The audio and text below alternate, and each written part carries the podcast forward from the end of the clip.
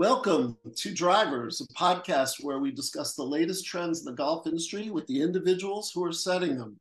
I am David Klein here with Jon Last of Sports and Leisure Research Group.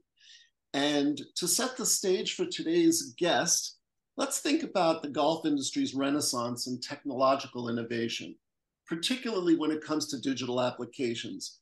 These apps do everything from enhancing the player experience, making the game more accessible, and even benefiting golf course operations.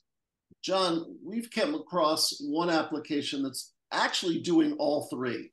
And its backstory isn't exactly what you might hear from the typical golf startup. Jon, tee up who we've got today. Well, thanks, David. I, I know that you like to play a, a, real variety of courses in Los Angeles, and and sometimes, as as we experience together, finding a tee time on the best of those can be really difficult, which is exactly where this app comes in. Um, but even more impressive than the conceptual simplicity, um, the solid use of technology, and, and the ability of this app to fuel accessibility to golf is the young entrepreneurs behind its development and diffusion. And I'm happy to have joining us on Drivers today uh, Jake Gordon, the co-founder and CEO of an app called Noteefy. And I've had the pleasure of getting to know Jake recently. And, and this is a guy who, who not only reminds me of, of us, you know, 20 plus years ago, but this is a guy who infuses not only all the right qualities of an entrepreneur, but brings the perspective of someone who really embodies the archetype of the new COVID driven entrant into the game. Jake, it's, it's great to have you with us. And why don't we start by having you tell our listeners the story behind Noteefy and your, your simultaneous entry into both the industry and the game itself, as well as the incredible growth story that, uh, that you've enjoyed. Excellent. Thanks so much, Jon and David, for having me on today. Um, so, yeah, I'll give you a little bit of background here. Believe it or not, I never picked up a golf club in my life until three or four years ago. Um, my background, I, I went to school in Pennsylvania at uh, Lehigh and I was obsessed with technology. I was obsessed, obsessed with innovation and entrepreneurship and started my career at a big firm called Accenture, where uh, I ended up doing a lot of work with startups and leading a lot of our emerging technology business. And my, uh, my father-in-law was a big time golfer and recommended I, I get into the game. And my, uh, my journey was rough to start, but eventually I got the bug along with you know all my buddies in our uh, our new entry into the game. So became obsessed with golf, fell in love with it, and realized as a golfer there was a lot of challenges in finding tee times. I was the tee time booking quote unquote guy in the group, and oftentimes that entailed having nine different tabs open and smashing the refresh button countless times looking for that you know glorious weekend morning cancellation and you know, I put on my kind of startup hat and the entrepreneurship and a lot of the emerging technology I got to see in my day job at Accenture and saw this pain point as a golfer, as well as all the cancellations that would occur, and kind of just connected the dots and said, hey, why isn't it possible for me to get alerted in a personalized way when the tee time I want comes available? That seems like a no brainer. And when I looked at OpenTable and Resy, in the restaurant industry, they had functionality like this that alerts you when a restaurant you want comes available, or in travel with Google Flights um, or Expedia, there's personalized alerting capabilities. So, as a newfound golf addict with a technology background, um, I thought, what if this should exist? And I was frustrated that it didn't and decided to partner up with a good friend of mine named Dathan Wong who's my co-founder and CTO and had spent seven plus years at Microsoft as an engineer. And we said, let's let's do this thing for golf. So that was a little bit of the uh, the aha moment and the plunge we took. And and and again, your scaling of this company has been nothing short of impressive. Talk a little bit about the reach and you know where where you're you're kind of operating right now. Absolutely. So we initially thought as golfers that this was an app or a product for golfers and hey, let's help golfers get personalized text when the time they want's available. That said, we started digging into the golf industry and the market and talking to operators and realized that this product was probably more so a best fit for golf course owner operators as a member benefit, as a public golfer benefit, and as a revenue optimization tool to help drive more rounds. And so uh, we kind of pivoted the company from being B2C to being entirely B2B. And fortunately enough, um, Kemper Sports took a bet on us when we had very few uh, courses. We only had one course, which was uh, Simi Hills in in uh, in Los Angeles area, and then Kemper said, "Let's try this at three. We started at three, and we've rolled up to over 50 within their portfolio, including major resorts like Streamsong, Sand Valley, Chambers Bay.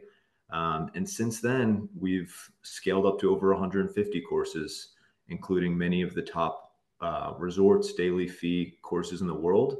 But also, we have dozens of municipal rural courses that are uh, seeing a lot of success on the on the platform. And, and and obviously, there's no cost to consumers to do this. It's it's a licensing fee flat, and obviously works with the existing tee time reservation systems. Is, is, talk a little bit about that. Yeah, that's exactly right. We wanted to have our interests directly aligned with the operator and designed in a way that as many golfers could sign up as possible in the most accessible possible way.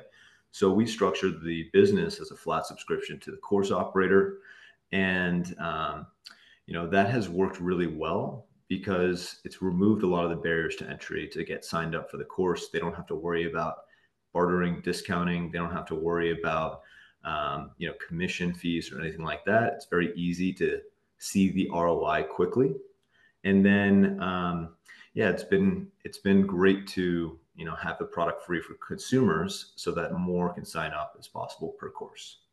And, and, and, you know, conceptually, one of the things that that I really, you know, you and I were talking about this offline, you know, in, in, an earlier time when we we met, and you know, in our research for years, I mean, longer than I want to acknowledge, we've always identified the two biggest inhibitors to to play by a golfer is, is accessibility or cost, as well as scarcity of time. And one of the unique things that COVID has actually done for us is that it has basically created a foundational shift to this new hybrid work model that has really made some significant inroads towards serving the latter of, of the inhibitors. But but you hit upon a really poignant insight, I thought, when we were talking before about the primacy of this dynamic. I'd, I'd love for you to talk about that a little bit. Sure. Yeah, we fundamentally believe that golfers are more time sensitive than they are price sensitive. And what I mean by that, especially in high demand markets like LA or you know big uh, high high volume golf states like Arizona or Florida, uh, what we tend to see is golfers can only play within their busy schedules. Right? We know golf's a four or five hour experience minimum, and you know if you're a busy professional, there may be a very narrow uh, window of time that you can actually get out there, which means for the consumer.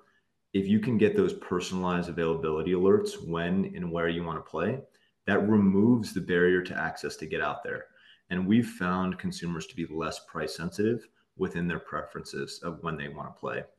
And then for the operator, it's all the more reason that during weekend or weekday morning times, you have to maximize that um, utilization. If there's a um, if there's a cancellation or a no-show, that's completely uh, unacceptable when you know that someone else would have loved to play that time and pay rack rate. So that's a big core philosophy of ours and something we've seen, I think, in terms of the momentum uh, in the market. Jake, Jon mentioned that uh, the Noteefy concept not only meets an important consumer need from the golfer perspective, but it's also addressing facilities focused on optimizing their course yield.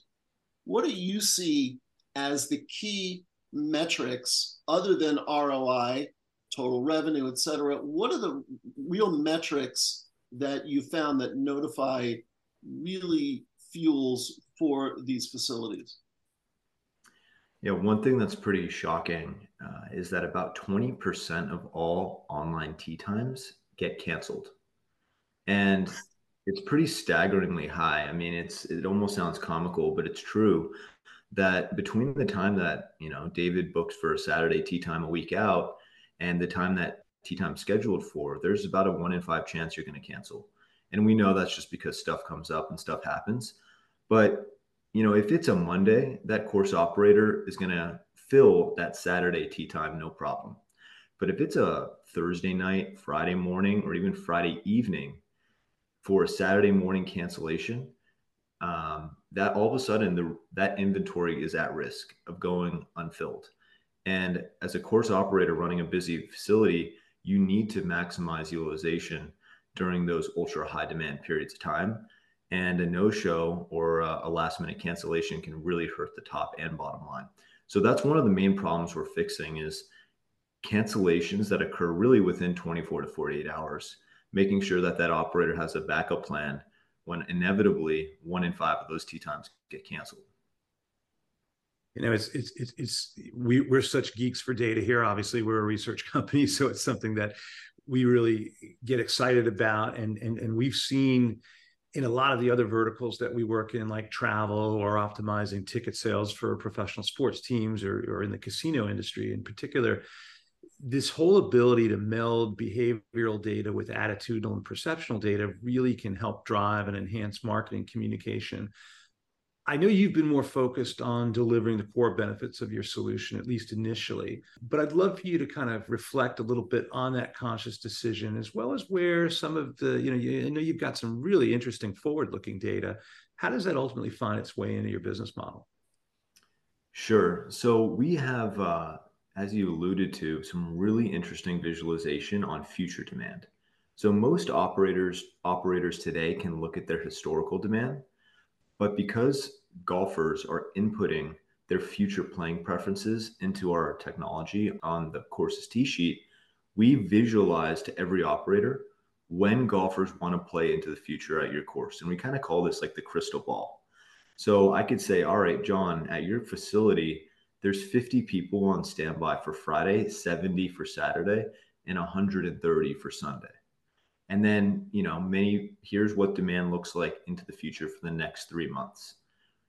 And what that means for you very tactically is okay, how do I think about price if I know my future demand levels, right? How do I think about staffing if I know what our anticipated utilization will be? And then lastly, what are my rules and policies like my cancellation policy inside 24 hours that allows me to make sure I fill as many of these times as possible. So you can take the future forecasting and apply it to your day-to-day operations in a very tactical way. Yeah, no, I think that's fantastic. I mean, one of the things for those of us, uh, those listening who have had a chance to read our work with the NGCOA on their Golf Business Pulse report you know we're huge advocates obviously of, of yield management and, and obviously what you guys are doing plays into that. But the big the big thing that i've always kind of questioned and, and, and we're big proponents in doing formal price elasticity analysis because you know when you're starting to do yield management you've got to set a floor. And i think in many cases facilities may be leaving dollars on the table by setting a floor that's too low. Um, and this kind of helps helps to kind of bring that out in the sense that you know like you said if you see huge demand in the future you know that means in some respects that you can make that supply drive a higher yield. It's it's it's it's it's really fascinating. I, I you know as always we're, we're kind of at the end of our time limit and i wish we we could go further because we've just scraped the surface and, and you guys have some really fresh ideas. It's it's really cool to see what you all are doing and bringing some thinking that that comes from other industries to to enhance the golf industry really impressive. Um, appreciate you spending that time, but we are going to kind of wrap up now and tell everybody. Uh, hope uh, the new year is off to a great start. And for those who will be at the PGA Merchandise Show, I I know you'll be there, Jake, and so will we. And uh, hope to see as many of you as possible, uh, both there and on the next episode of Drivers. Excellent. Thanks so much, Jon and David, for having me. Pleasure. All right, and Jake, if somebody wants to get in touch with the company, give us uh, what's the contact info. Sure thing. Well, you can find us online at noteefy.app, spelled with uh, N O T E E F Y dot app, or you can reach out to me, Jake at noteefy.app, um, and I'd be I'd love to have a chat with you. Thank you all. We'll see you next time on Drivers.